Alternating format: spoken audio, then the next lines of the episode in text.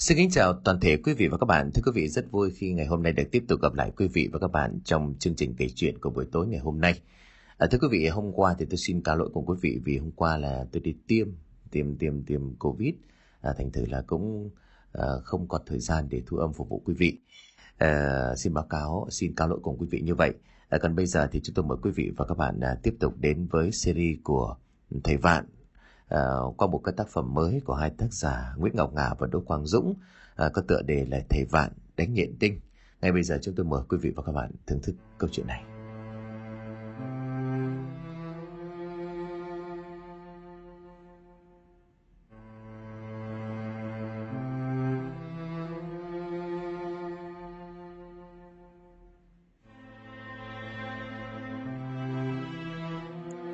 Triệu chân Nhân đứng ở dưới hang động đã bị thủ yêu kia đập nát vụn, gã cảm khái mà thở dài. Nhìn lại toàn bộ quá trình đối phó với lệ thủ yêu minh võ, Triệu chân nhân cảm thấy vô cùng nguy hiểm.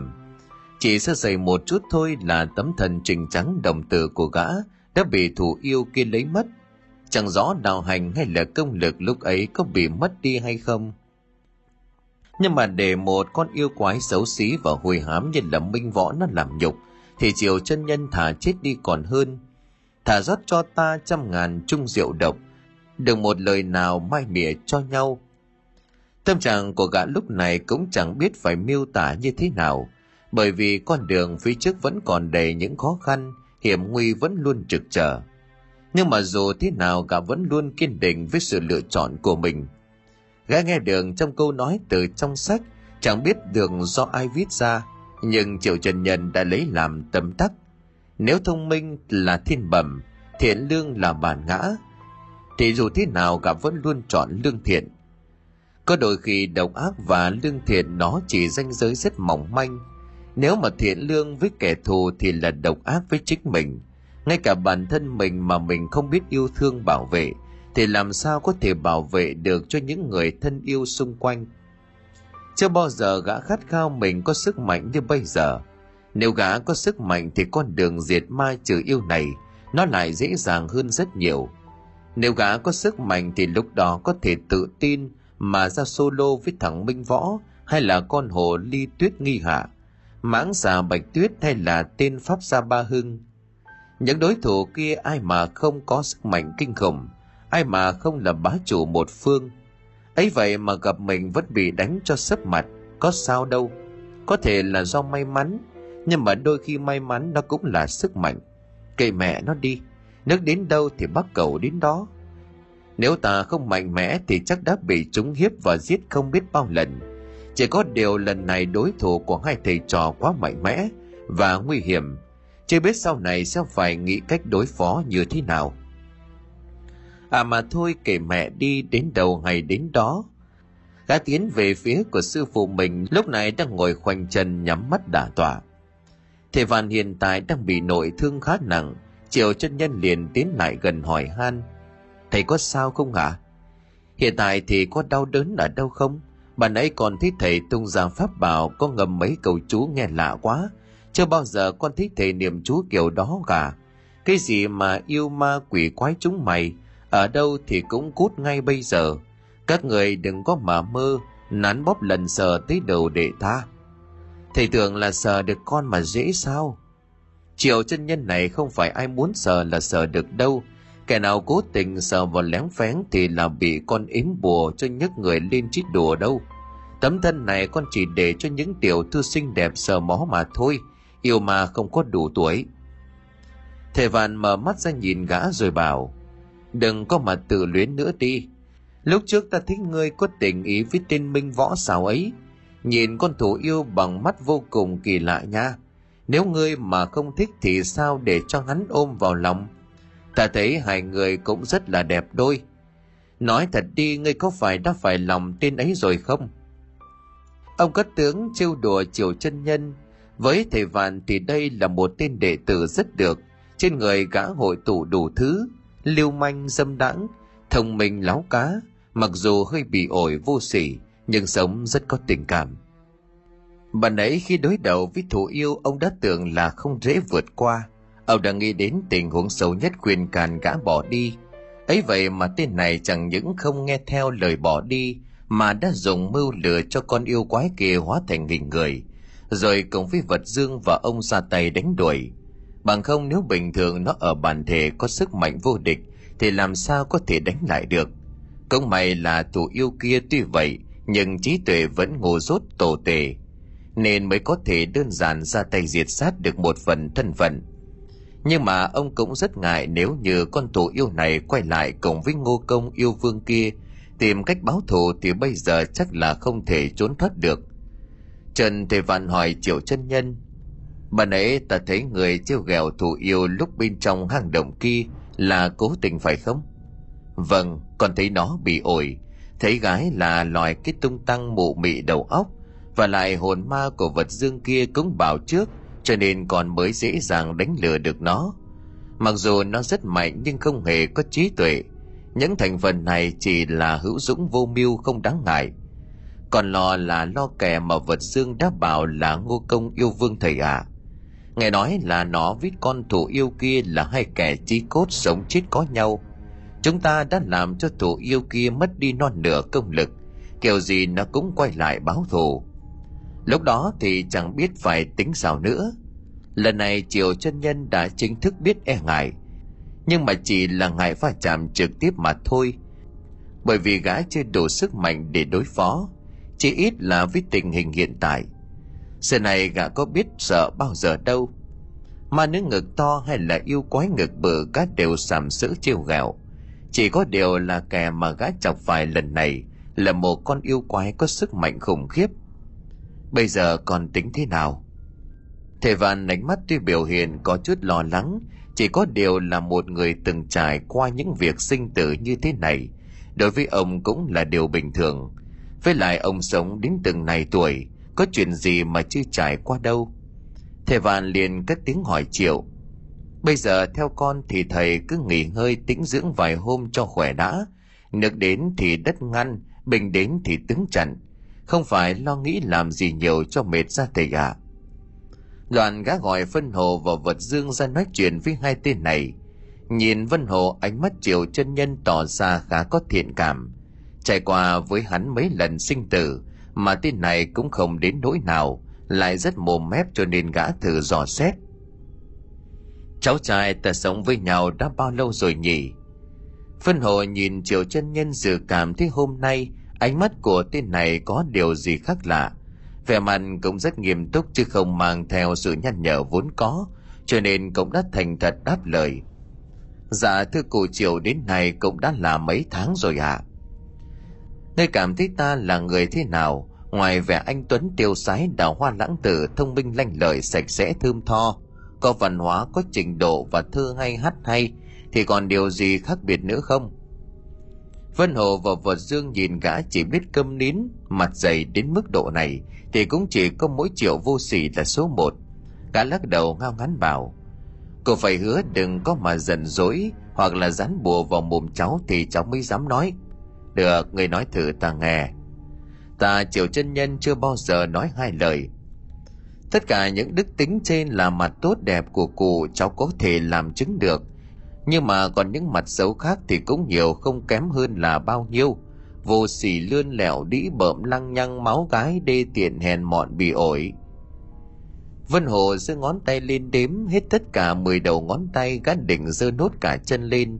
Nhưng mà bị triều chân nhân cản lại, lườm cháy mặt cho nên đành phải quay sang nịnh bợ nhưng mà cháu lại thấy giữa cụ và cháu mình rất hợp nhau. Mặc dù cháu chỉ là một hồn ma, nhưng mà đó dường như là định mệnh đã an bài cho chúng ta gặp nhau.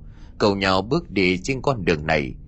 Cô kết ác như kiểu cháu biết và cháu cũng vậy. Cậu thích làm thơ yêu văn nghệ cháu y chang. Còn rất nhiều đức tính nữa mà theo như cháu nghĩ. Nếu là người ngoài nhìn vào và kéo lại bảo cháu với cụ, giống như là một vậy. Vừa đẹp trai vừa có văn hóa chứ không phải là cái loại ối rồi ôi đê tiện Vật dường nghe thấy Vân Hồ nói vậy thì hết sức coi thường đây là tên lưu manh. Nghĩ trong đầu ra được đó là bình thường nhưng mà để nói ra được những điều chân chu ấy, không vấp váp và ngượng mồm thì đó lại là điều phi thường. Quả nhiên là đi theo tin triều kia hợp được tính của gã, chỗ nào tư đấy ta khinh. Triệu Trần Nhân nghe Vân Hồ nói như vậy thì cũng cảm thấy rất hợp ý của mình. Chiếc áo còn có hai mặt cơ mà. Xen lẫn trong con người gã là một sự kết hợp hoàn hảo giữa tốt và xấu, liều manh và trưởng nghĩa, văn vở và chính trực. Quan trọng là làm sao để hài hòa những đức tính đó mới là vấn đề. Cái gì cũng phải cân bằng thì mới hài hòa. Tốt lắm, ta tha cho người. Từ bây giờ ngươi không phải gọi ta là cụ nữa. Ta biết ngươi là một người tốt, đáng tiếc là số phận hầm mưu đã trở thành một hồn ma mồ côi. Nhưng ta cũng không ép buộc ngươi. Bây giờ ta sẽ cho ngươi hai sự lựa chọn. Ngươi chọn như thế nào ta cũng đồng ý.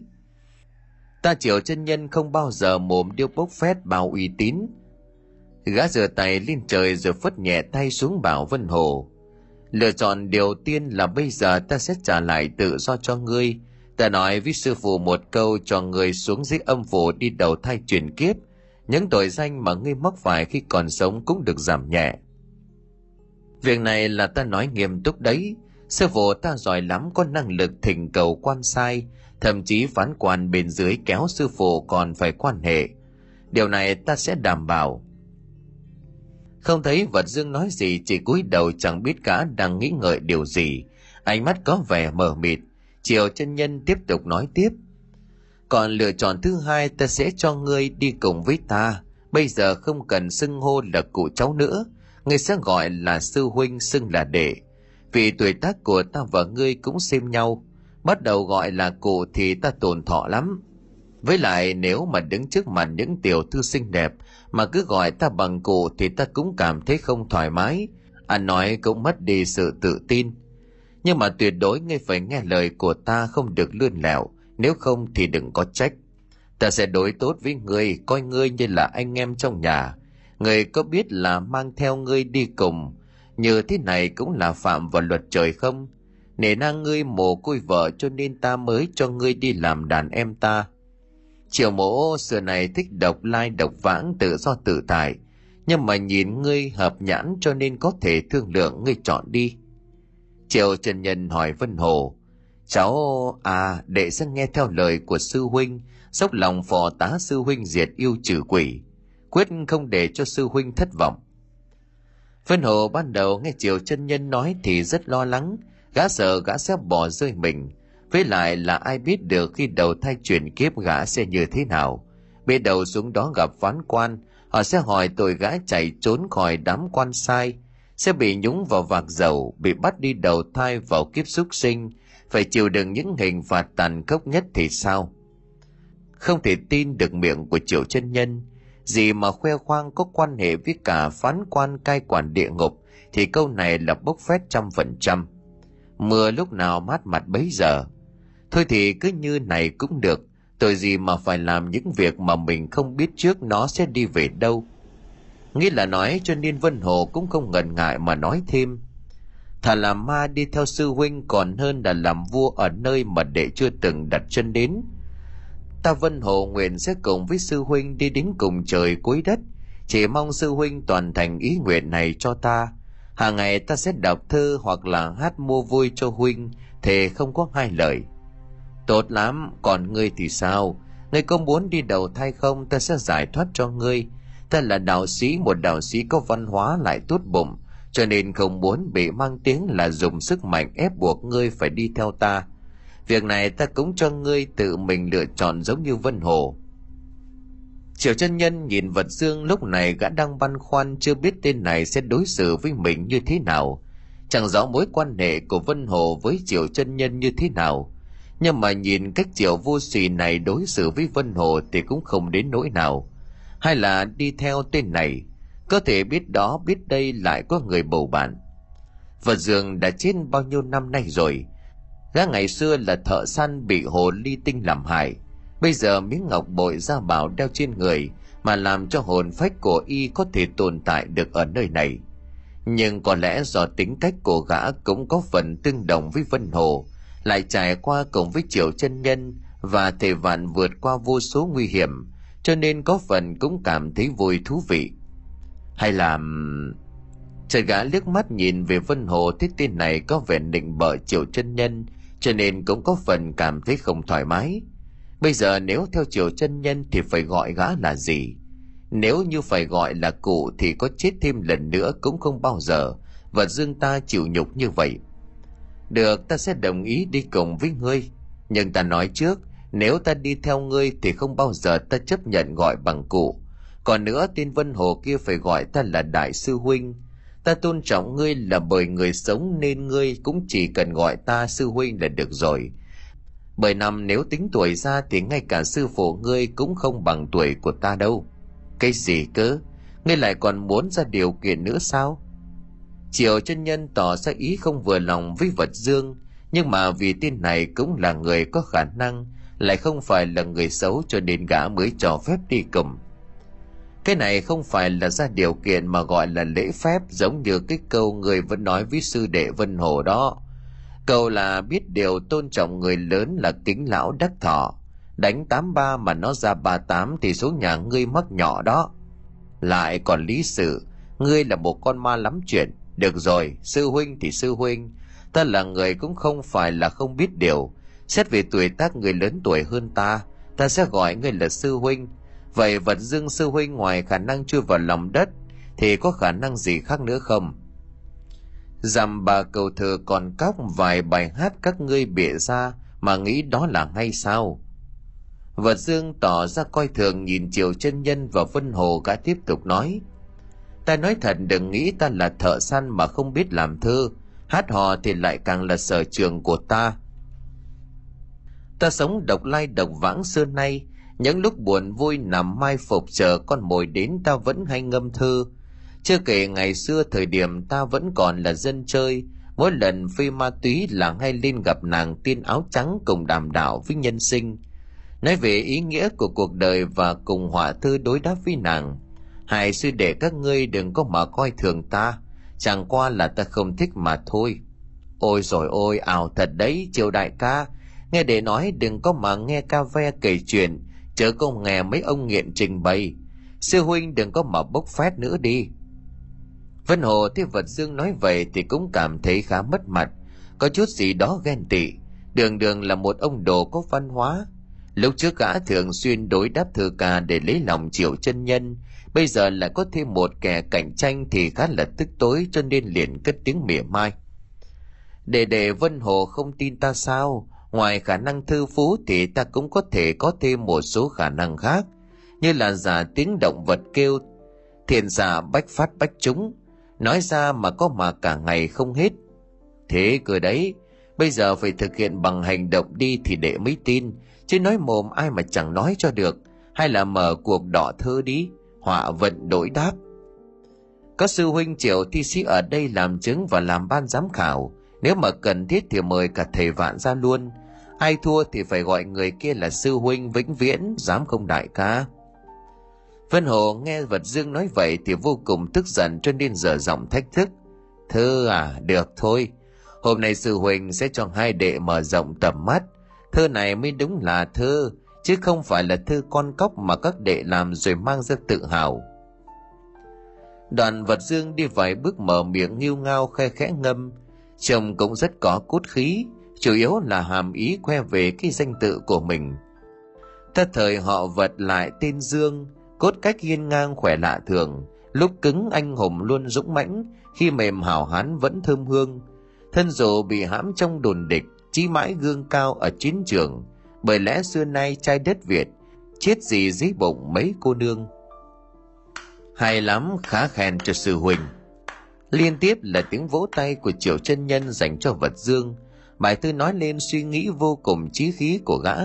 Mặc dù chỉ là hồn ma bóng quế nhưng vẫn toát lên được vẻ chính nhân quân tử của mình.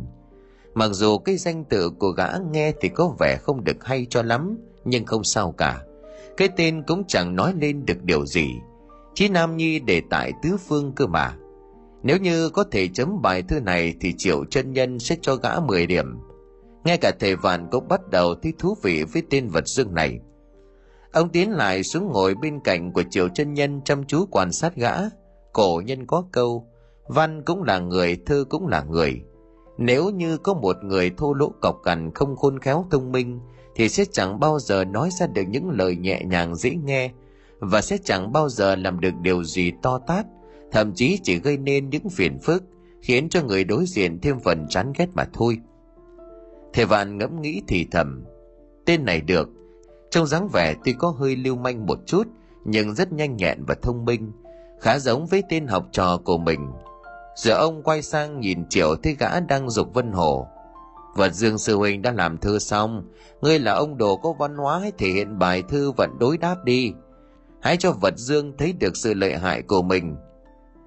Vân hồ cũng âm thầm khen ngợi gã thợ săn này nhưng hiện tại không còn nhiều thời gian phải nghĩ ra cách đối lại bài thơ của vật dương. Giảm bớt đi cái tính kiêu ngạo của tên này, vân hồ chậm rãi khe khẽ ngâm. Nếu ghép hai từ vật với dương rồi đem đảo lại thấy không thường hoanh hoang trận mạc kêu tài giỏi, khoác lác thân hình, bảo ngắt hương. Há lẽ đàn ông mà nội trợ, rồi cho nữ giới giữa xa trường. Này huynh đệ thật không ngờ đấy phét quá đâu còn chỗ nấu nương. Hay lắm hay lắm. Họa thư đối đáp rất chuẩn. Chiều cho nhân vỗ tay thưởng thức. Tên vân hồ này quả nhiên là con ma có văn hóa, có học thức, không tầm thường một chút nào. Chỉ mới vài bước chân mà gã đã họa ra được một bài thơ đúng y vận với bài thơ của vật dương. Hạ thấp nhuệ khí bài thơ trên của gã thợ săn. Về thanh bằng chất niêm luật rất chỉnh đối còn về ý tứ của bài thơ cũng nói lên được cái chí khí của một tên khác thực dụng và mai mỉa lại nhưng mà để mà phán xét ai thắng ai thua, thì có một bài khó lòng phân định được Triệu chân nhân nhìn về phía thầy vạn đang còn nhìn hai con ma, xem chúng thi thơ gật gù, cảm thấy khá thú vị. Bà nãy huynh đệ ra đề rồi, bây giờ tới lượt ta.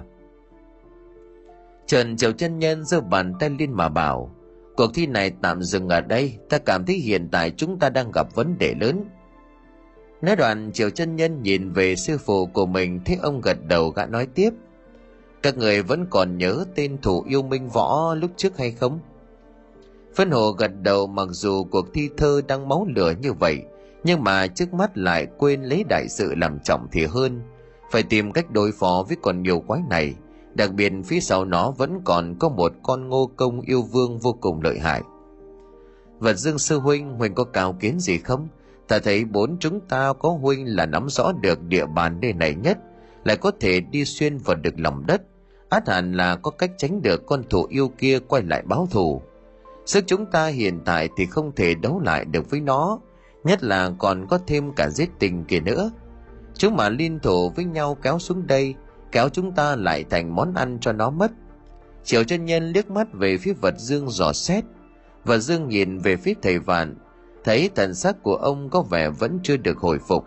Có lẽ vì lý do này mà Triệu chân nhân mới tìm cách lấy nhẹ tránh nặng, không muốn đối đầu trực tiếp với thủ yêu và ngô công yêu vương ngẫm nghĩ một lúc sau đó thì vật dương hướng về triệu chân nhân giơ người lòng bàn tay lên bảo nếu tính ước lượng khoảng cách thì vị trí ta đang đứng là chỗ này. Gã chỉ vào ngón tay đèo nhẫn vị trí này là của nhị thủ sơn. Nếu muốn thoát ra khỏi đây thì có hai cách. Một là đi từ đây đến ngọn nhất thủ sơn vòng qua hai ngọn tam và tứ thủ sơn. Có nghĩa là quay lại theo đường cũ. Cách này thì an toàn hơn nhưng mà xa và khá nguy hiểm. Nếu như hai con yêu quái kia nó đuổi theo, thì chắc là chúng ta không chạy kịp. Ít nhất thì cũng phải hơn một tháng chúng ta băng rừng lội suối mới có thể ra khỏi được.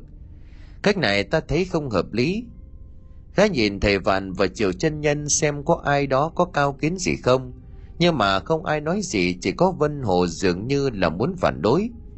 Nhưng mà vật dương liền giơ tay lên ý bảo để cho gã nói nốt. Cái thứ hai là phải vượt qua ba ngọn tam tứ ngũ thủ sơn. Và Dương chỉ tay về ngón tay cái, vị trí này là có một đầu yêu thú vô cùng hùng mạnh. Có thể nói là lão đại của cả ngọn núi cấm này.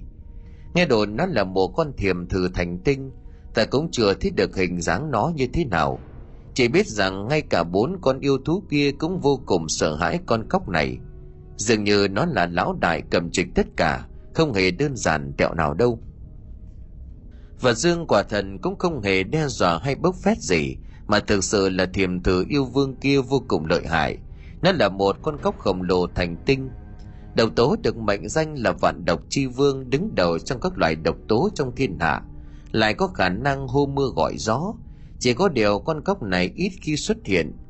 mỗi lần nó xuất hiện thì thiên hạ đều có những dị tượng chính điều này làm cho nó làm chùm có vị trí vững chắc ở ngũ thủ sơn bao nhiêu năm qua nơi này thiên địa linh khí và kỳ chân dị bào nhiều vô số kể, thích hợp cho việc tu luyện.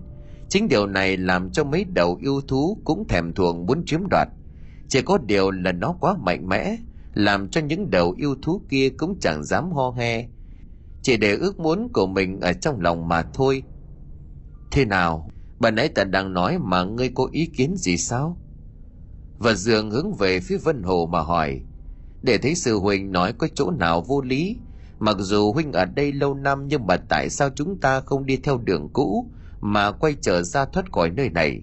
Vừa quen đường lại vừa an toàn vì xà tinh và yêu hồ đều bị tiêu diệt cả rồi. Trần triều chân nhân liền giơ tay lên cắt ngang lời của vân hồ đáp. Theo hiểu ý của sư huynh vật dương, nơi này hiểm nhất là nơi an toàn nhất nếu như cứ như vậy mà quay về theo đường cũ thì chắc chắn chúng ta không thể chạy nhanh hơn được. So với thổ yêu và giết tinh, chúng nó biến thành bản thể thì tốc độ và sức mạnh được đề thăng lên gấp ngàn lần. Chạy cũng không thể thoát khỏi. Chợt gã nghĩ ra điều gì đó liền nhìn thấy thầy vạn rồi hỏi, thầy ơi, nếu như tốc độ của hai cái phù có hình bánh xe dán vào chân kia mà chạy thì so với bọn yêu quái kia như thế nào? Liệu có chạy được không? Thầy Văn lúc này mới cất tiếng nói, có lẽ do trận chiến với thổ yêu lúc trước làm cho ông quá sức. Kèm theo việc phải cố gắng chống đỡ, những cú nện như là trời giáng của thủ yêu và tấm lưới pháp trận kia, giống như việc ai đó dùng búa gõ vào ngực vậy. Hiện tại tuy không còn nguy hiểm đến tính mạng, nhưng mà để khôi phục hoàn toàn thì ít nhất cũng phải cần đến vài tháng tĩnh dưỡng. Nhưng mà lúc này thời gian cũng không cho phép thổ yêu và ngô công có thể quay lại bất cứ lúc nào. Thầy vạn liền cất tiếng nói, không được. Hành công phổ kia chỉ là pháp bảo ta luyện chế sơ mà thôi. Nó chỉ có tác dụng trong phạm vi ngắn. Nếu chạy đường dài thì tối đa cũng chỉ được nửa khắc đồng hồ. Lúc đó nó sẽ hết năng lượng. Với lại hiện tại thì cũng không còn nhiều. Có ba tấm ta cho ngươi dùng hai tấm rồi. Hôm vượt đầm lầy ta dùng một tấm nữa là hết thầy vạn lắc đầu xua tay, có lẽ ông cũng hiểu ý của học trò là muốn dùng lá bùa hành không phù kia rồi chạy thẳng một mạch xuống núi. Chỉ có điều để luyện chế ra được tấm phù này thì rất tốn kém, không phải cứ lấy giấy bút ra vẽ là được. Giống như việc rèn kiếm muốn có thanh kiếm sắc đầu tiên thì phải có nguyên liệu tốt, sau đó là lò bể rồi tay nghề của người thợ rèn. Đâu phải cứ nói vẽ bùa là có thể vẽ ra được đâu còn phải gia trì thêm pháp lực, quán chú năng lượng rồi tế luyện. Vậy là tấm phù kia không có tác dụng nhiều, cho nên cách đi thẳng xuống núi để chạy trốn khỏi con thủ yêu và ngô công yêu vương là vô kế khả thi. Mà theo như những lời của vật dương sư huynh nói ban nãy, là muốn đi thẳng một vòng xuyên qua ngọn ngũ thủ sơn kia, có thể thoát ra được nơi này đúng không? Vật dương nhìn triều chân nhân gật đầu xác nhận. Triệu Trần nhân giơ bàn tay lên, chỉ vào vị trí ngón tay cái.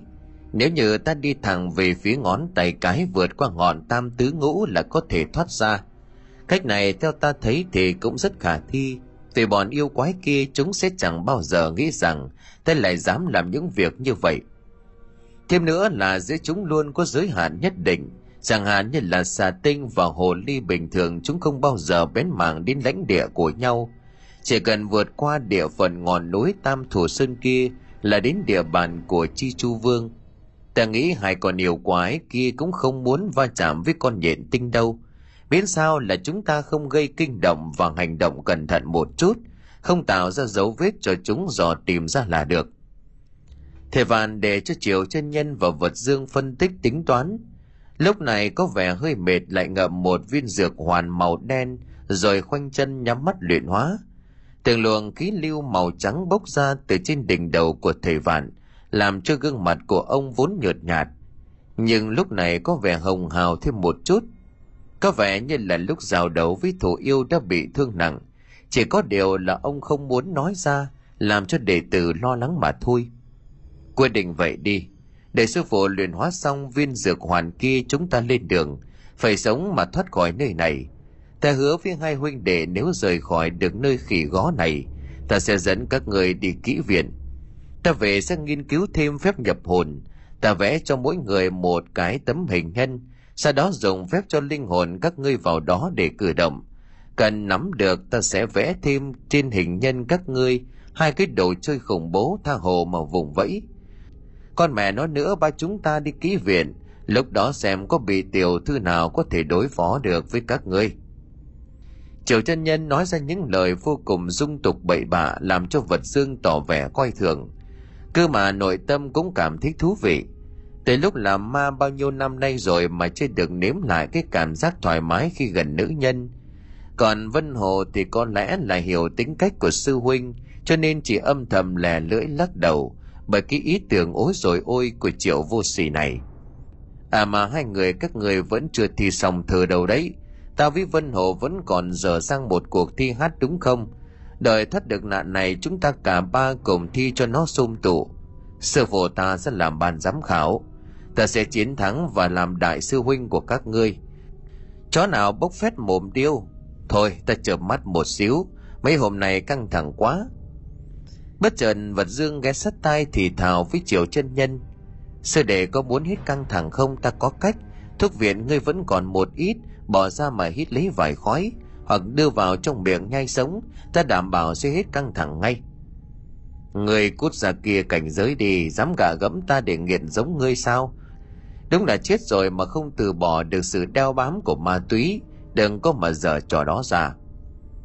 Vân hồ và vật dương cùng nhau đi ra ngoài miệng hang động, bên trong chỉ còn lại ánh lửa bập bùng. Thầy vạn và triều chân nhân đều khoanh chân nhắm mắt đều tức chỉ một lắng sau dường như hai thầy trò đều đã nhập định. Mau tìm kiếm, bằng giá nào cũng phải tìm ra và bắt sống nó, ép nó rào ra cái phân thân kia cho ta. Con mẹ cái thằng nhãi danh tự xưng là triệu gì gì đó, ta thề sẽ móc mắt lột ra của ngươi. Thủ yêu mình vò gấp rút cùng với ngô công yêu vương. Hiện tại thì cả hai tên từ đại bản doanh của mình trên núi tam thủ sơn, bằng tốc độ nhanh chóng tiến về phía hang của hồ ly tinh tuyết nghi hạ, nơi thầy trò triệu chân nhân mấy hôm trước đã đánh bại và cướp mất một cái phân thân của thủ yêu. Hiện tại thì bản thể của gã đã trực tiếp xuống đến nơi. Nhìn bản thể của thủ yêu thì vô cùng kinh khủng. Nếu triệu chân nhân ở đây thì gã cũng không giải gì mà đi đánh nhau với tên này. Phía trên đầu của thủ yêu minh võ là một con rết khổng lồ. Đang cuộn khoanh nằm chiếm trệ ở trên đó. Phía cột cặp mắt đỏ rực như là hai đống lửa bên trong khuôn mặt được bọc giáp sắt, càng làm cho hai tên này có một cảm giác vô cùng đáng sợ. Một tên đã khó đối phó rồi, hiện tại lại còn một con ngô công yêu vương này nữa, thì đúng là giống như câu nói ngươi không có cửa, mà triều chân nhân hay dùng để nói với mấy tên giang hồ mõm. Thủ yêu là một cái cây cổ thụ cành lá sum xuê, Bên trên thân cây lộ ra những đường gân xù xì, rêu mốc nhìn vô cùng gớm ghiếc. Hiện tại thì cả người của gã nổi hẳn lên trên mặt đất. Bên trên thân cây có một gương mặt nhìn vô cùng quái dị gào thét thật lớn. Con mẹ thằng Triều chân nhân biến thái mất dậy. Mày ở đâu ra đây ta gặp lão gia? Mấy hôm trước ngươi còn hẹn ta ở đây, bây giờ ta đã xuống đây rồi mau ra đây. Thổ yêu mình võ hú lên những tiếng khủng khiếp, từng làn sóng âm chói tai kinh khủng, giống như là những âm thanh được truyền phát ra từ hàng trăm ngàn thân cây va chạm vào nhau. Dường như tất cả những sinh vật xung quanh nơi thủ yêu đang đứng đều cảm nhận được sự nguy hiểm liền ngay lập tức tránh xa. Có một vài con chim không hiểu chuyện gì bỗng nhiên đang bay từ trên trời xuống đất hộc máu mồm chết tươi. Sức mạnh thực sự vô cùng đáng sợ có lẽ do bị triệu chân nhân dùng mưu hèn kế bẩn hãm hại cho thủ yêu này uất hận cho nên muốn phát tiết. Đại ca cứ bình tĩnh đi. Có lẽ chúng nó biết chúng ta lợi hại cho nên chạy trốn rồi. Ngô công yêu vương nói với thủ yêu bằng giọng nói an ủi. Giữa hai tên này có một mối liên kết vô cùng mật thiết, cho nên lần này cả hai đích thân xuống tận đây, muốn tìm và hỏi tội triều chân nhân. Ngô công yêu vương cũng hóa thành hình người là một gã đàn ông trung niên, đứng trên tán cây dõi mắt nhìn xung quanh nói với thủ yêu. Sư đệ bảo ta bình tĩnh, bình tĩnh thế nào được, nhân loại đúng là một lũ xấu xa hèn mọn khôn đòi. Nói một đằng làm một nẻo, Thủ yêu lúc này vẫn chưa hết giận lào bầu chửi thề. Gã nhớ lại hình ảnh của triệu chân nhân mà hận mình sao có thể tin vào lời nói của tên này được. Nó thực sự quá xấu xa và bị ổi. Khi đó nó còn vỗ ngực hèn ta quay lại đây đại chiến, ấy vậy mà bất bào công sức mới tới được đây nó lại trốn. Con mẹ nó dù thế nào cũng phải bắt được nó, trả thù cho thân phận của ta. Người biết mộc thân của ta giống như là những cành cây đó bị thằng chó kia nó chặt đi. Bây giờ ta cũng không còn đẹp trai nữa rồi. Không sao đâu đại ca, chúng ta sẽ tìm được nó sớm thôi, để không tin là nó chỉ là một tên nhân loại nhỏ bé mà có thể thoát khỏi được bàn tay của ta và huynh cùng tìm kiếm. Ngô Công yêu vương sau đó nhắm mắt lại rồi bất chợt vung tay lên, một màn vô cùng đẹp đẽ xuất hiện. Bầu trời đang nắng nóng mà riêng khu vực gã đang đứng bỗng nhiên có tuyết rơi. Nếu triệu chân nhân Vân Hồ hay là vật dương ở đây mà nhìn thấy, có lẽ hét toáng lên mấy câu ảo thật đấy là cái chắc. Vị đàn ông to lớn cùng với ngô công yêu vương biến thành đưa tay vào vòng tròn trước mắt của mình, sau đó quán chú tư tưởng. Chỉ một lúc sau gã đã mỉm cười thì thầm. Vì cô nương nhân loại có vẻ mặt bị ổi này phải không? Nó là triệu chân nhân đó phải không sư huynh? Nhìn mặt mũi gian xào thế kia mà dám tự xưng là chân nhân. Con mẹ nó đúng là mặt dày, sao nó lại có ba cái đuôi hồ ly phía sau thế kia? Hình như cái đuôi kia là của nghĩa muội tuyết nghi hạ, tại sao nó lại làm như vậy? Tại phao ra tay với nghĩa muội của ta? Ngô Công yêu vương chỉ tay vào vòng tròn ánh sáng trước mặt của mình lầm bầm tự hỏi, bên trong có hai bóng người. Cái thanh niên nhìn dáng vẻ kia không cần đoán Ngô Công yêu vương cũng biết thừa là do thủ yêu biến thành. Nhưng cô gái kia thì nhìn sư cũng biết là do nam cải trang mà thôi.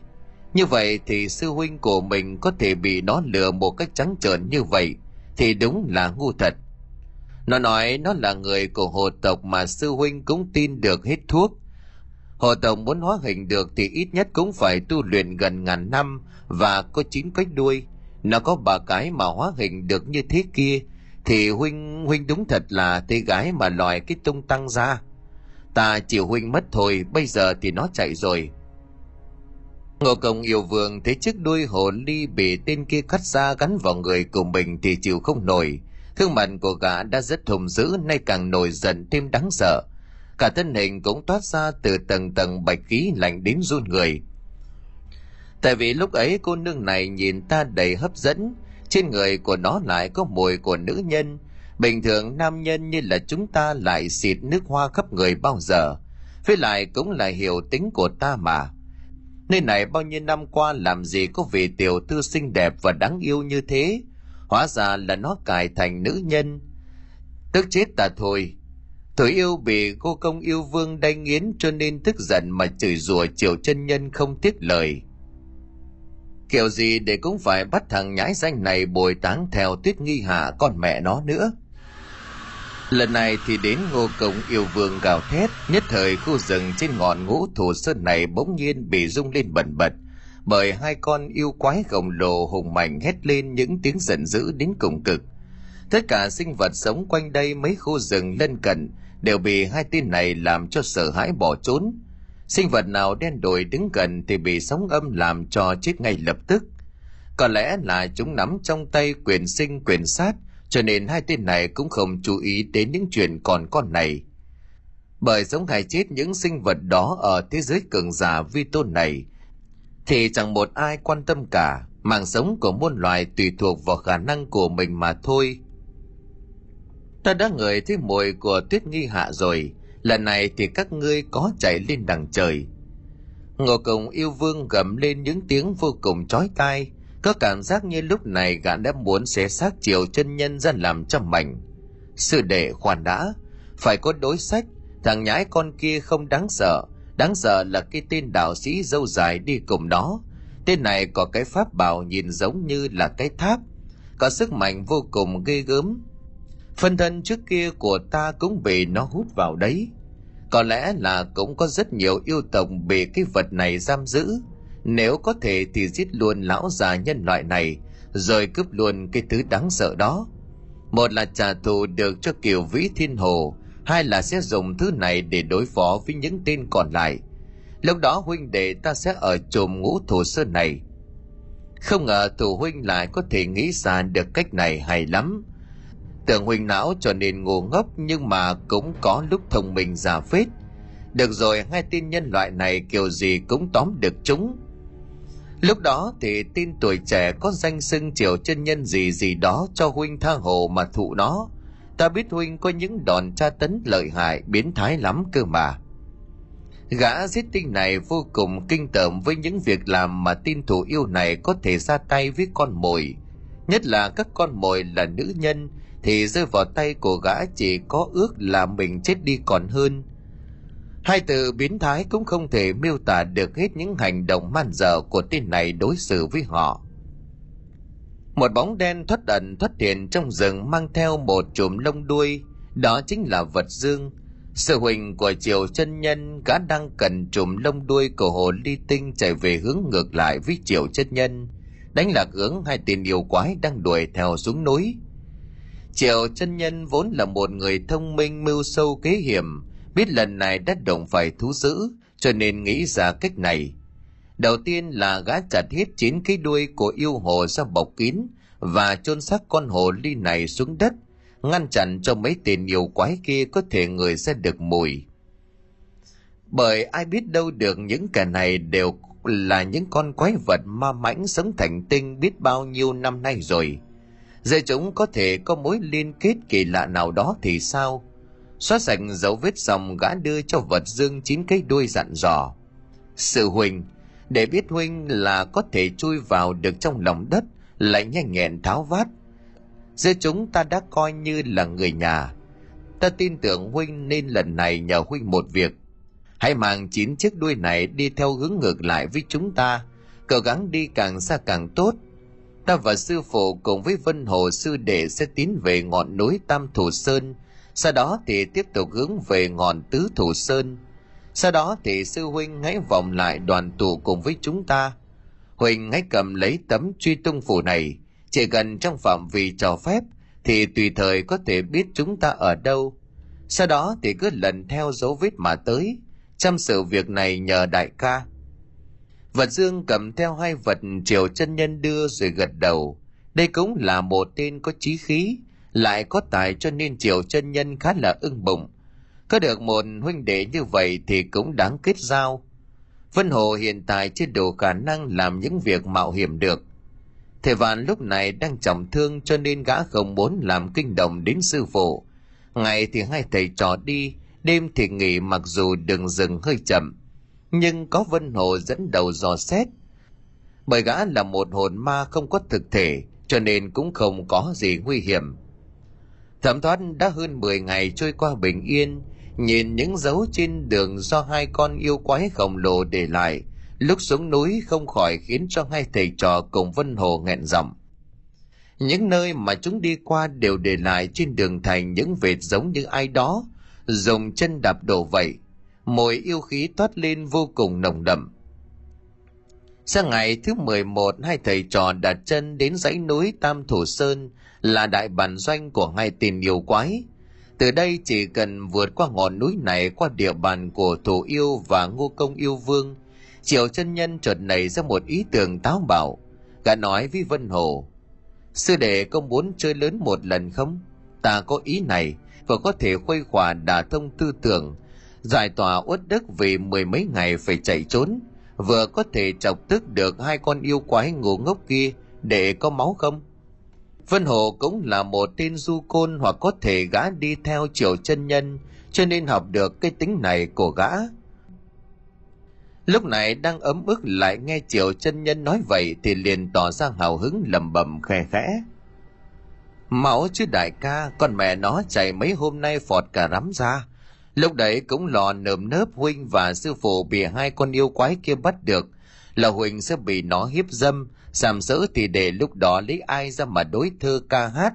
Cuộc đời lúc ấy chẳng phải cô đơn lắm sao, khó khăn lắm mới có thể tìm kiếm được người thấu hiểu mình, có thể bầu bạn với mình.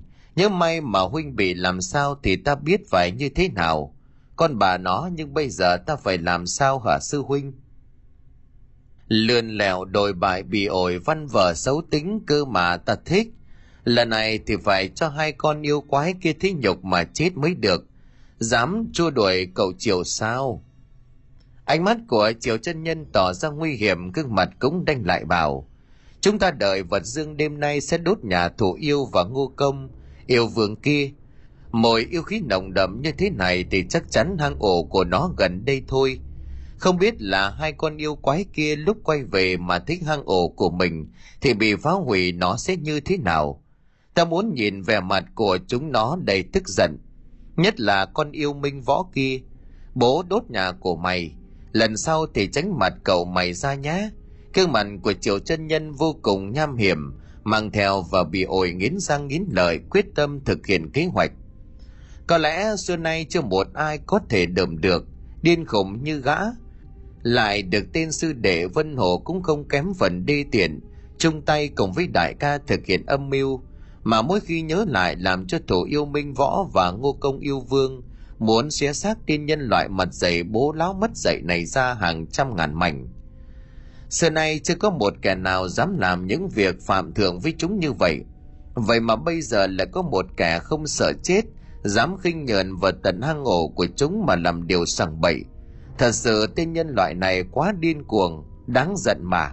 Đốt nhà nhị yêu quái một đêm bao phủ giữa một ngọn núi tam thổ sơn vốn đầy những nguy hiểm rình rập. Nhưng mà lúc này có một người một ma vô cùng hung tợn, mang theo trí khí mạnh mẽ tiến về phía trước. Cho dù là bao nhiêu gian nguy cũng không chồn bước.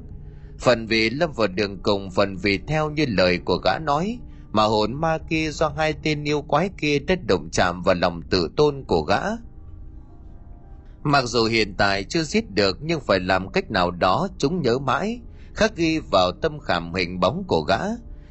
Thù thì cũng đã kết rồi, sợ thì cũng đã sợ rồi, mà quan điểm của triều chân nhân xưa nay vẫn luôn rõ ràng. Có thù thì tất báo, không bằng cách này thì bằng cách khác. Bố mày sợ thì cũng phải để cho bố sợ chứ lại còn đuổi cùng giết tận.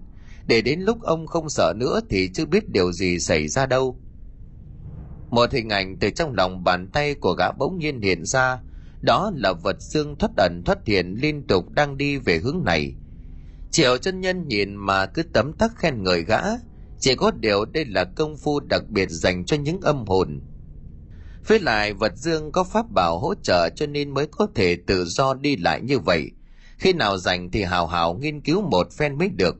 Thiết kế cho vân hồ kia một cái để tăng thêm thực lực chứ yêu ma quỷ quái hiện giờ chúng mỗi tên. Tên nào tên ấy đều mang theo sức mạnh khủng bố. Thầy vạn thì đang trọng thương bên mình lực lượng chiến đấu thì chẳng đáng là bao. Con bà nó nghĩ mà tức, thoát nạn này phải phải bồi dưỡng thêm cho vân hồ vào vật dương này mới được. Muốn diệt yêu trừ quỷ được phải có thế lực, mưu hèn thì không đủ, đạo hành thì ta vẫn còn chưa thể bằng thầy vạn giết được hồ ly tinh và xà yêu kia phần vì gã may mắn, phần vì chúng đều chủ quan. Nếu như thực lực không có mà diệt chúng dễ dàng quá, thì bọn giang hồ mõm kia nghe xong, nó lại cho rằng ta mồm điêu bốc phét. Nhưng mà chúng không hiểu rằng may mắn đó cũng là một thực lực, nhưng mà cũng không thể để như thế này được. Lần này bị yêu quái nó dí cho chạy còn hơn cả ma đuổi nghĩ mà uất. Đạo sĩ mà bị yêu ma nó đuổi bao giờ? Lần này mà thoát nạn triều mẫu quyết định sẽ bế quan tu luyện. Con bà nó giận thực sự, lại nghĩ là cậu triệu này hiền lành cho nên chúng mày khinh nhờn. Triệu chân nhân vừa nhìn vật dương đang chạy về hướng này vừa ngẫm nghĩ cách đối phó. Một luồng hơi lạnh ùa vào trong hang động làm cho triệu chân nhân mở bừng mắt ra. Đó chính là vật dương đã quay trở lại. Trên miệng của gã nở một nụ cười tươi rói nói với triệu chân nhân đã bảo ta là thợ săn dày dặn kinh nghiệm nhất khu vực này. Ta đã ra tay thì chỉ có là gạo xay ra cám. Nhìn vào mặt hai con yêu quái to sắc ngu ngốc thộn lòi ra. Lúc thấy từng cái đuôi của hồ ly mà ta thấy vừa lòng. Con bà nó nhất là thằng thủ yêu minh võ chó đẻ kia. Nó nhặt được đuôi hồ ly cứ đưa lên mũi người rồi còn ra vẻ thương hoa tiếc ngọc. Con bà mày minh võ biến thái bị ổi lầm đầm vài câu sau đó, vật dương sư huynh bắt đầu nói ra tình hình hiện tại của hai con yêu quái. Gã có phép đồn thổ mang mấy cái đuôi hồ ly lần lượt mang đi thật xa, làm chi minh võ và ngô công mãi mi đuổi theo. Sau đó thì đồn thổ theo dấu của truy tung phủ rồi quay ngược lại nơi này hội tụ. Triệu chân nhân hết lời khen ngợi gã thông minh gan to lớn, làm cho vật dương cười không nhặt được miệng đây là lần đầu tiên triều chân nhân khen gã thật lòng. Điều này làm cho vân hồ cũng cảm thấy ngưỡng mộ vật dương. Bản lĩnh của tên này cũng không phải là tầm thường. Trần vật dương nhìn xung quanh nơi này, gã nhận ra được điều gì đó khác lạ cho nên hỏi triều chân nhân. Ta cảm thấy nơi này gần giống với hang ổ của thủ yêu và ngô công yêu vương thì phải. Các ngươi định làm trò gì? Không mau chạy đi nơi khác tìm chỗ tránh xa nơi này mà muốn quay lại đây là sao? Sư huynh quả nhiên là tuệ nhãn như đuốc. Chúng ta quay lại đây át có lý do. Thứ nhất là biết đại can lợi hại, đã dẫn dụ được hai con yêu quái kia đi thật xa.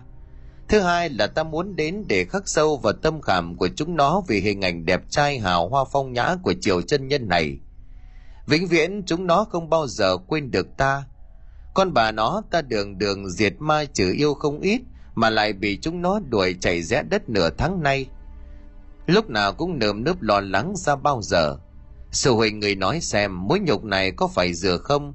Có xứng đáng để ta ra tay một lần trả thù cho việc này không? Triệu chân nhân nghiến răng nghiến lợi lào bảo, dường như lúc này đã quyết tâm lắm rồi. Các người định làm gì? Vật dương vẫn chưa hiểu liền hỏi lại.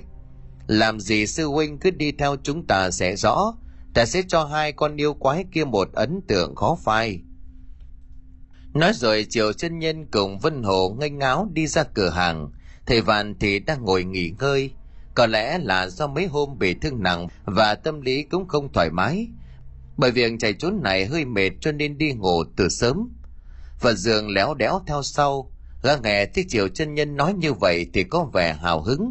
Thế này tính kỳ cũng rất giống với lại hai sư đệ của mình. Thậm chí còn lầy lội mạnh hơn là so với vân hồ hang động của ngô công yêu vương nhìn bên ngoài cũng khá đơn giản, không cầu kỳ hoa mỹ trắng lệ như là hồ ly tinh kia. Chẳng biết từ bên trong bài trí như thế nào, nhưng ở bên ngoài chiều chân nhân và hai con ma để nhòm ngó vào, thì thấy từng luồng bạch khí toát lên, mù mịt. Có lẽ nơi này là của hai đầu yêu vương cư ngụ nên chẳng có bất cứ một sinh vật nào rồi chỉ là một con kiến dám bén mảng lại gần đại ca sao nơi này lại vắng vẻ như vậy? Để có cảm giác hơi mạo hiểm, mình làm như thế này có sợ con rết và thằng thù yêu minh võ nó trả thù không? Phân hồ cất tiếng giọng nói có vẻ lo lắng. Ôi rồi ôi, ông chết rồi mà vẫn còn sợ là sao? Ta sống sợ sợ ra đây mà không có vấn đề gì. Lẽ nào sư đệ ngươi xoắn?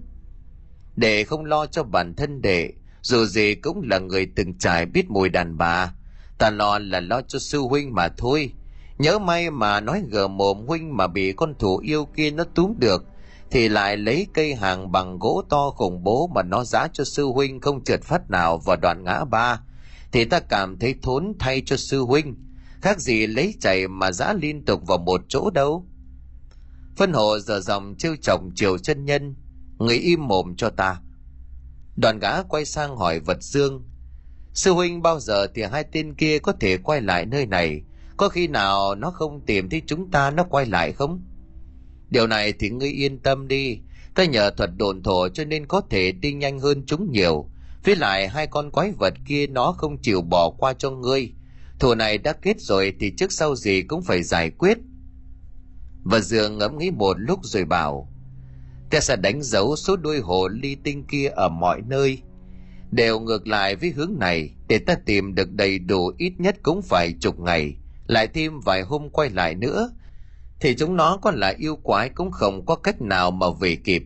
Ở nơi này thì sang bên ngọn núi bên cạnh gần hơn nhiều, chỉ cần khéo léo một chút thì tên này cũng không dám sang ngọn tứ thủ sơn do chi chủ vương kia thủ hộ đâu. Miễn sao thì chúng ta không gây kinh động mạnh với ả ta là được. Và dương đúng là một hồn ma chết lâu cho nên lão làng cả khu vực núi cấm này gã nắm rõ trong lòng bàn tay. Những lời này của y không hề khoa trương bốc phét tẹo nào. Vậy ta yên tâm rồi, bây giờ vân hồ sư đệ, hãy đi kiếm cội mang về đây cho ta. Và dương sư huynh hãy vào bên trong hang động xem có kẻ nào trông coi không. Chỉ là đề phòng bất chắc thôi chỉ ta biết nơi này chẳng có một loài nào dám sinh sống hai người bắt đầu làm việc đi. Ngay lập tức, vân hồ và vật dương liền biến mất nghe theo lời chỉ đạo của gã. Chỉ một láng sau, quay lại, vân hồ đã chất một đống củi ở bên ngoài cửa hang. Và dương quay ra báo hiệu là nơi này hoàn toàn vắng vẻ. Bây giờ, ta sẽ cho hai con điều quái này mãi nhớ tới ba huynh đệ chúng ta. Con bà nó nữa dám đuổi chiều mẫu sao? Gã và tần trong hang quan sát, nơi này mặc dù không rộng lớn như hang của xà vương, nhưng cũng không kém hơn là bao nhiêu. Lại vô cùng nhiều ngóc ngách, chẳng hiểu sao mà ở tận trong cùng lại có treo mấy bức tranh thủy mặc nhìn khá nhỏ nhã. Đây là hang giết tình, nó có văn hóa đại ca à? Biết chơi cả tranh, chúng ta có nên lấy mấy bức tranh này mang về không? Người hầm sao? Nếu lấy đồ của nó sẽ ngửi mùi mà lần theo dấu vết chúng ta quang minh chính đại không làm theo vật dơ bẩn. Chúng ta chỉ đốt nhà của ngô công yêu vương là được rồi. Không lấy trộm, vì chúng ta là người đàng hoàng, đạo sĩ thì không làm những việc trộm cắp.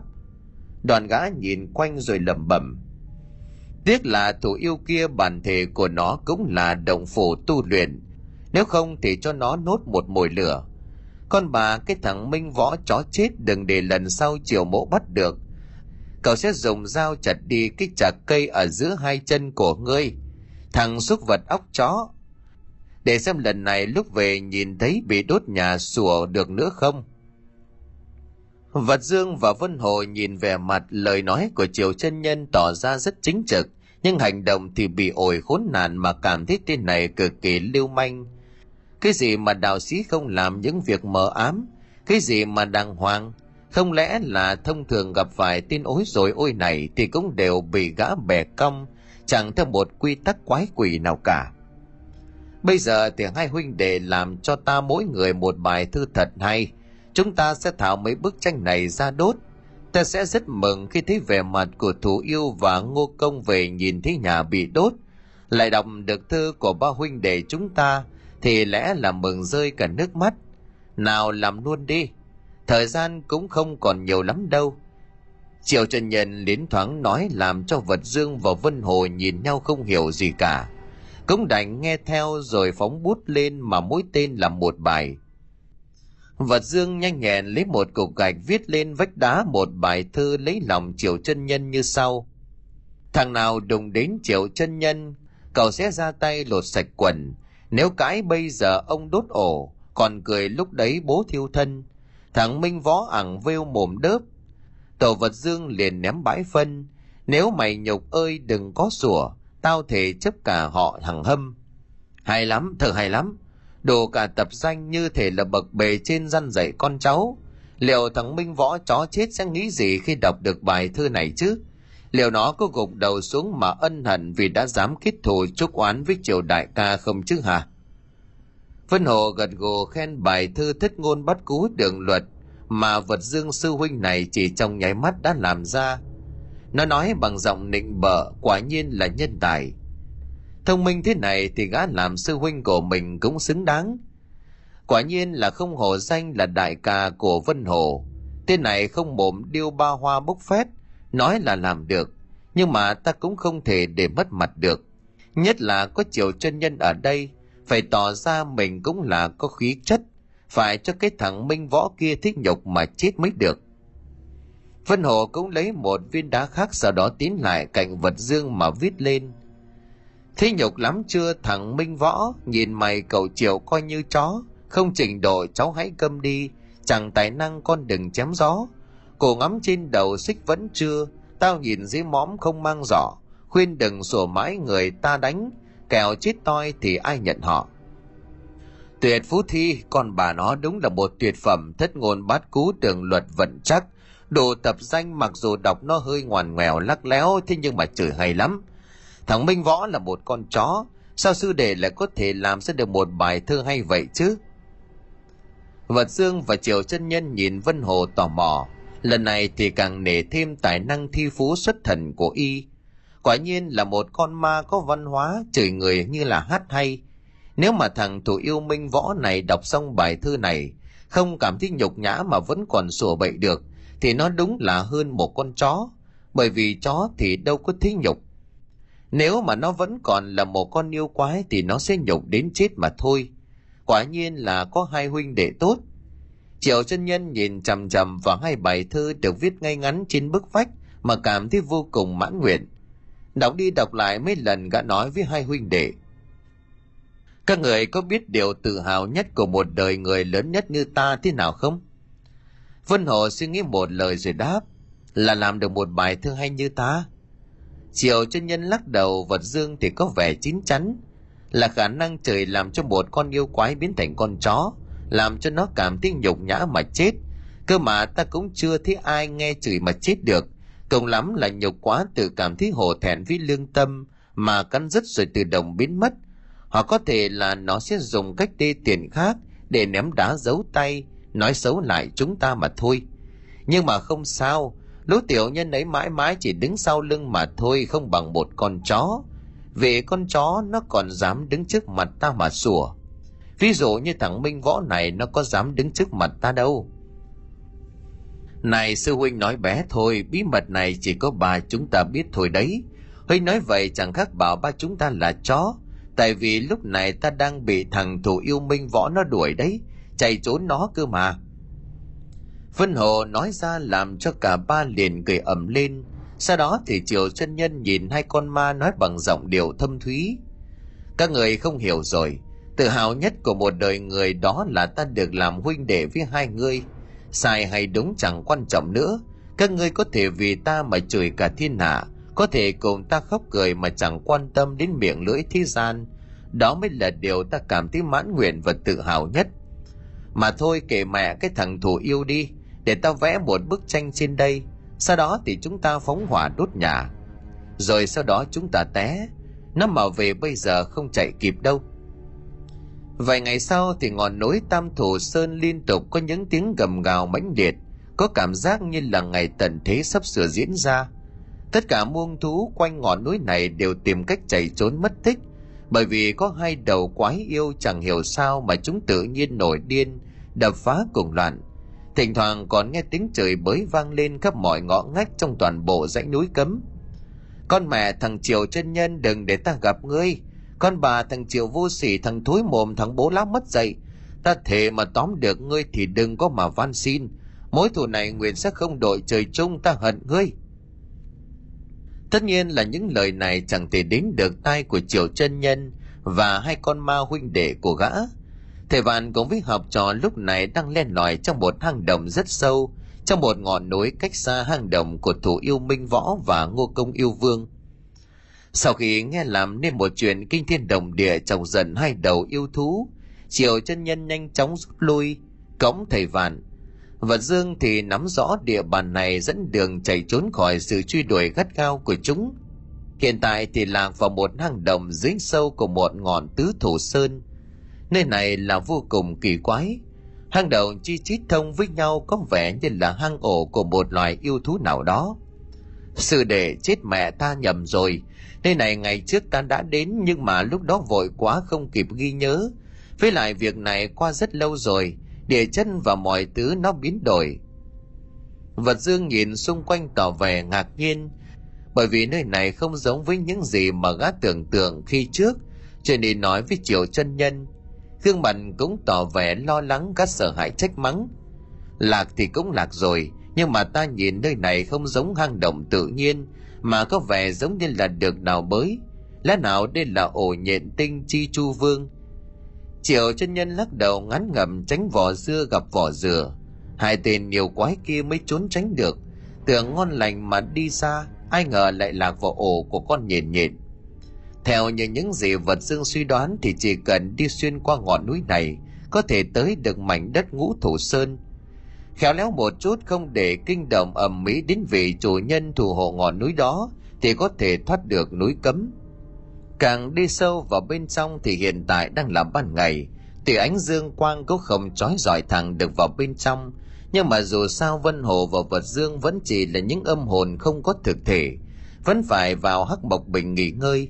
Lúc này chỉ còn hai thầy trò nhìn thấy quang cảnh của nơi quỷ dị, lại có chỉ chít những cái lỗ được liên kết với nhau như là tổ ong, giống như là có loài vật gì đó vô cùng nguy hiểm, mà với số lượng rất lớn chứ không phải là bình thường, cho nên Triều chân nhân nhận thấy suy luận của mình là đúng.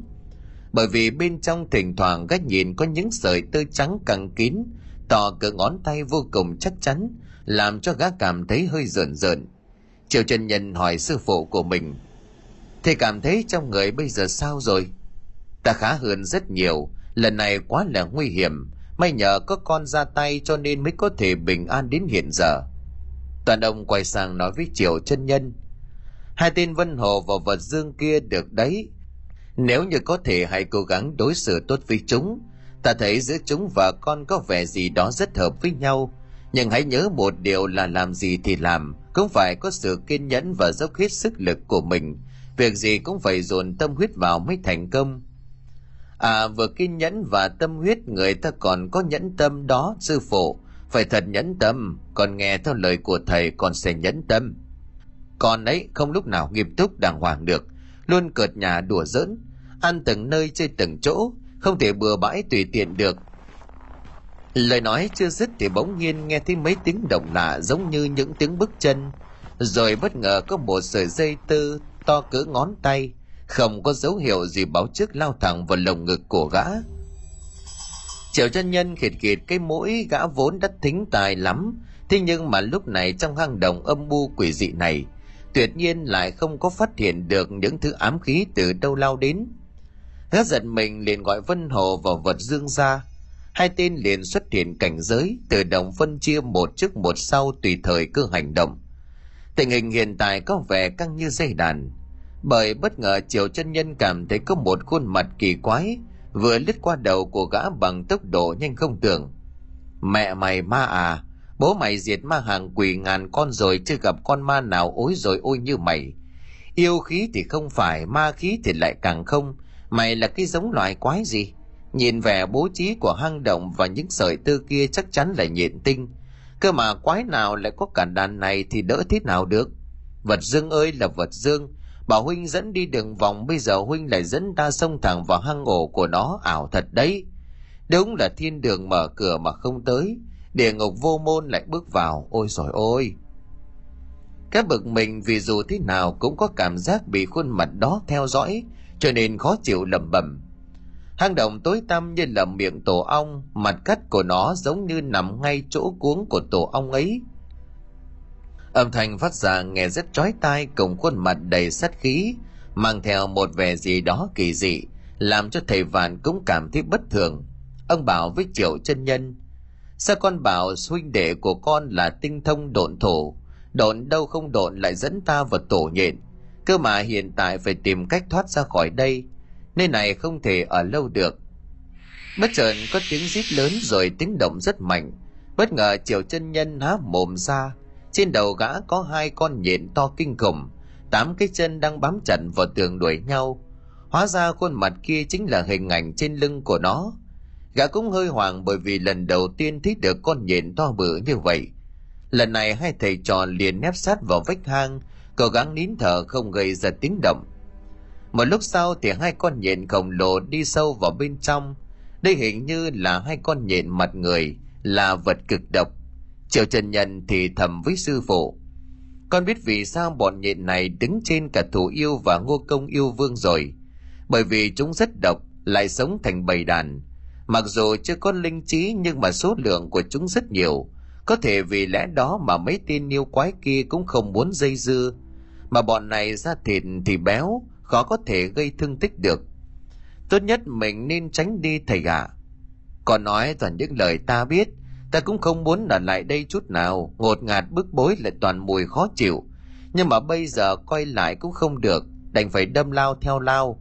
Nhưng mà thật cẩn thận đừng để chúng phát hiện, cứ đi theo đường mà vật dương đánh dấu kiểu gì cũng ra được ngoài bây giờ thầy vạn bị một sợi tơ từ đâu đưa tới quấn chặt lấy chân rồi lui thật mạnh vừa mới bị thương chưa kịp hồi phục hoàn toàn lại bị một đòn tấn công bất ngờ không kịp phòng bị khiến cho thầy vạn ngã ngửa lại đằng sau triệu chân nhân không kịp phản ứng lúc này ngoảnh mặt lại không thấy sư phụ đâu nữa liền lo lắng Vân Hồ cũng ngay lập tức đi theo thầy vạn bảo vệ, và Dương thì đi trước dẫn đường nên không biết. Chết mẹ rồi, sư phụ ơi người đừng chết, con sẽ cứu thầy ra. Mẹ mấy cái con nhện chẳng nhẽ nghĩ sư phụ ta là đường tăng định ăn thịt sao hả?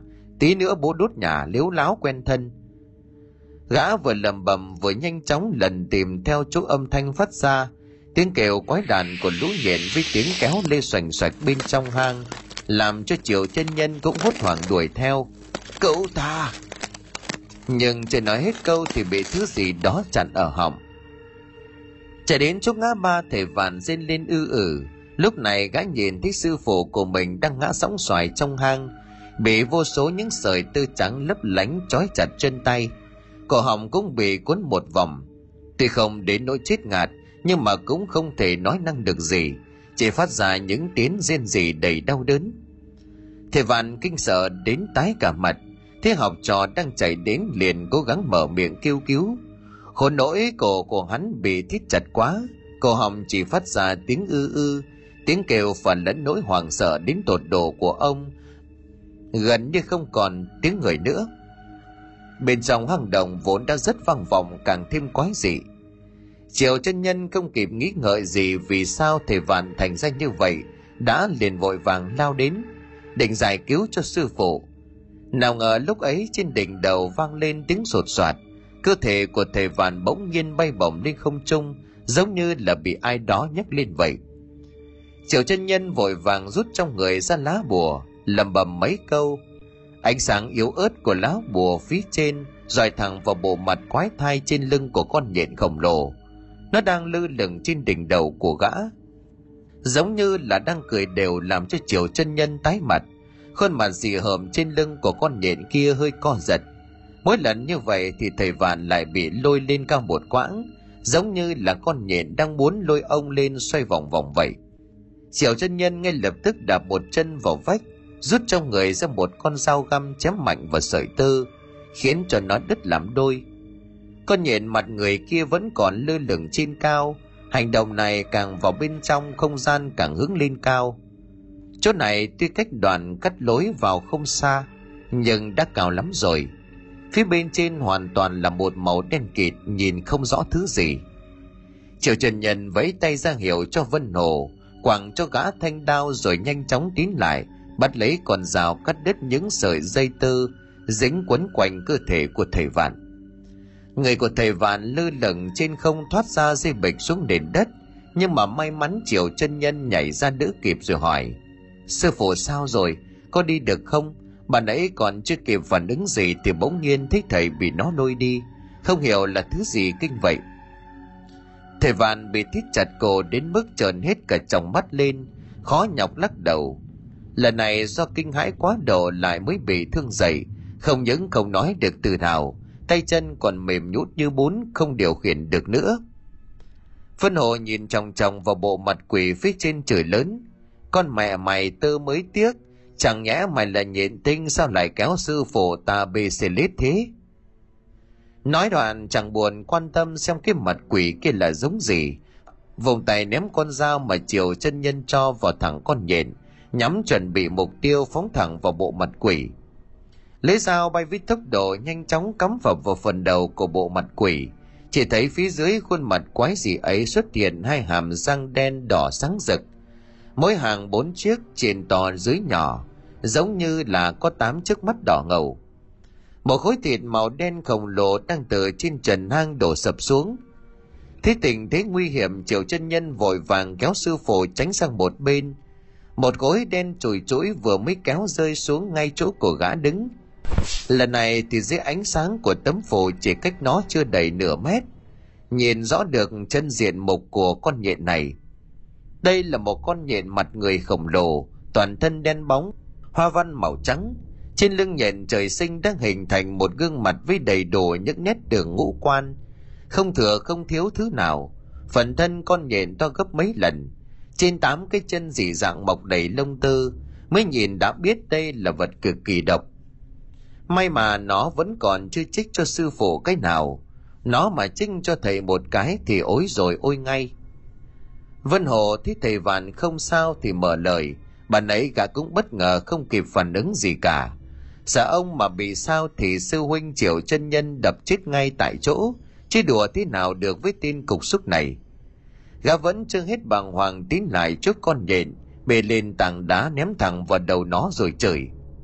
Mẹ mày dám làm kinh động đến sư phụ này, tại mày mà sư huynh tao phải vất vả này, lếu láo này. Vừa nói, vân hồ vừa làm ra những hành động văn vở vô cùng giống triệu chân nhân, khiến cho họ triệu lúc này chẳng biết trách móc như thế nào. Đành im lặng gác chỉ sợ thầy vạn bị thương. Nhưng mà hiện tại thì ông cũng không sao, cho nên yên tâm vội vàng cúi xuống kiểm tra thương thế sư phụ. Ngoài với vết thương ở ngoài ra thì không có gì đáng ngại. Lúc này thì vật dương cũng đã quay lại, thế mọi người ai cũng hốt hoảng gã hỏi. Sư phụ cùng với hai đệ làm sao mà nghệt ra vậy? Ta đã tìm được đường ra khỏi nơi quỷ quái này, hãy yên tâm theo ta. Và dương vỗ ngực bồm bộp tỏ ra tự tin, cam đoan sẽ đưa mọi người đưa ra vừa dứt lời thì bỗng nhiên một sợi dây to cỡ bắp đồi chắc hơn dây chảo từ đâu lao ra quấn chặt vào thầy vạn và chiều chân nhân lôi mạnh. Phân hồ và vật dương liền lao nhanh đến ứng cứu nhưng không kịp. Chỉ thấy tốc độ của sợi dây kia mỗi lúc một nhanh, kéo hai thầy trò lao vun vút về phía trước chiều chân nhân liền hét toáng cả lên. Cứu ta! Còn bà nó dây tơ này làm bằng cái gì mà chắc vậy? Lần này thì lưỡi dao trên tay của gã cũng không thể cứ đứt kịp những sợi tơ đang quấn lấy mình.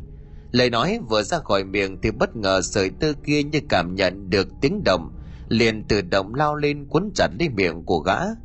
Chết mẹ rồi, nếu không nhanh tìm cách thoát thân thì cáo ta bị con nhện khổng lồ khi ăn thịt mất. Định mệnh nó chứ. Thầy vạn cũng nghĩ sợi tơ kia lôi đi cùng với triệu chân nhân, cả hai bằng mắt thường bị kéo đi giống như ai đó đang câu cá vậy. Mà sợi dây tơ kia chính là sợi câu. Thể vạn và triệu chân nhân là hai con cá lớn. Ông đã trải qua một lần bị nó khống chế, cho nên bây giờ cũng có kinh nghiệm. Tránh mọi lãng phí sức lực không cần thiết, nhưng mà quả thật lúc này cũng rất đau, bởi sợi dây kia quá là khủng bố lại vô cùng chắc chắn, lớn hơn nhiều lần sợi dây mà con nhện mặt người ban nãy và dương dùng đồn thuật đuổi theo cả cố gắng chạy song song với triệu chân nhân. Lúc này đã bị trói gô giống như là một khoanh giò, chỉ còn sót lại một cánh tay. Gã dơ ra ngoài để không bị nó trói toàn bộ lấy thân thể. Sư đệ mau dùng lửa đốt. Sợi tơ này tuy lớn nhưng mà chắc chắn không thể chịu được hỏa công. Ta chắc chắn sợi tơ này được phóng từ đít của con nhện khổng lồ thành tinh và dương nhìn chiều chân nhân bị sợi tơ quấn thành chiếc bánh tét thì mới hoàng hồn. Cá loài hoài mãi liền moi trong người chiều chân nhân được một chiếc hộp quẹt, liền châm lửa đốt lấy sợi tơ to bự đang quấn chặt. Đúng như lời của vật dương nói, sợi tơ này không thể chịu được nhiệt. Liền ngay lập tức chảy muốn ra thành cho. Sợi tơ kia không kéo được thứ gì cho nên lập tức rụt ngay lại. Nhanh hơn tốc độ của nó xuất hiện biến mất ngay lập tức. Thân hình của triệu chân nhân được cởi trói cách nhìn xuống sợi tơ bị đốt thành cho liền nghĩ ra một ý tưởng với phật dương. Ta có ý này. Bây giờ để cho sư phụ chịu thiệt thòi một chút vậy. Sư huynh dùng đồn thuật đến miệng hang, cố gắng cộng với vân hồ sư để tìm cách giữ nó lại.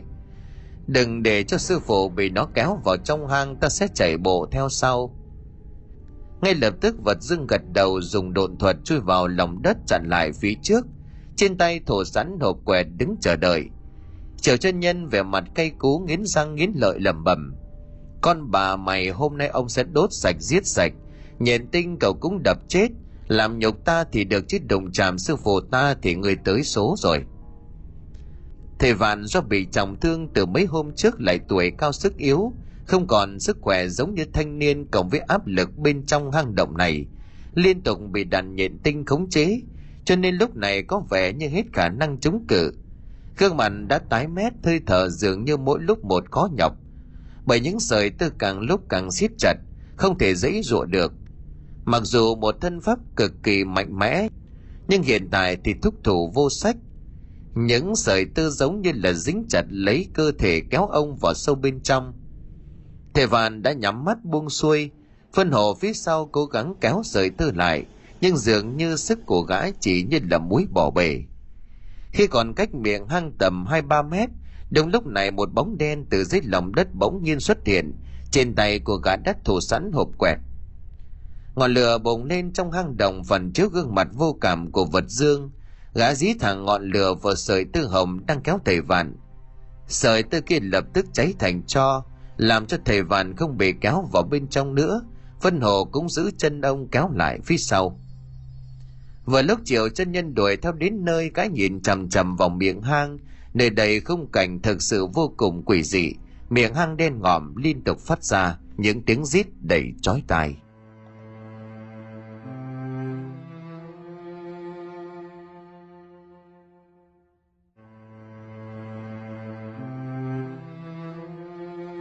Xin cảm ơn quý khán thính giả đã chú ý đón nghe. Xin kính chào, tạm biệt quý vị và xin hẹn gặp lại quý vị trong những câu chuyện tiếp theo.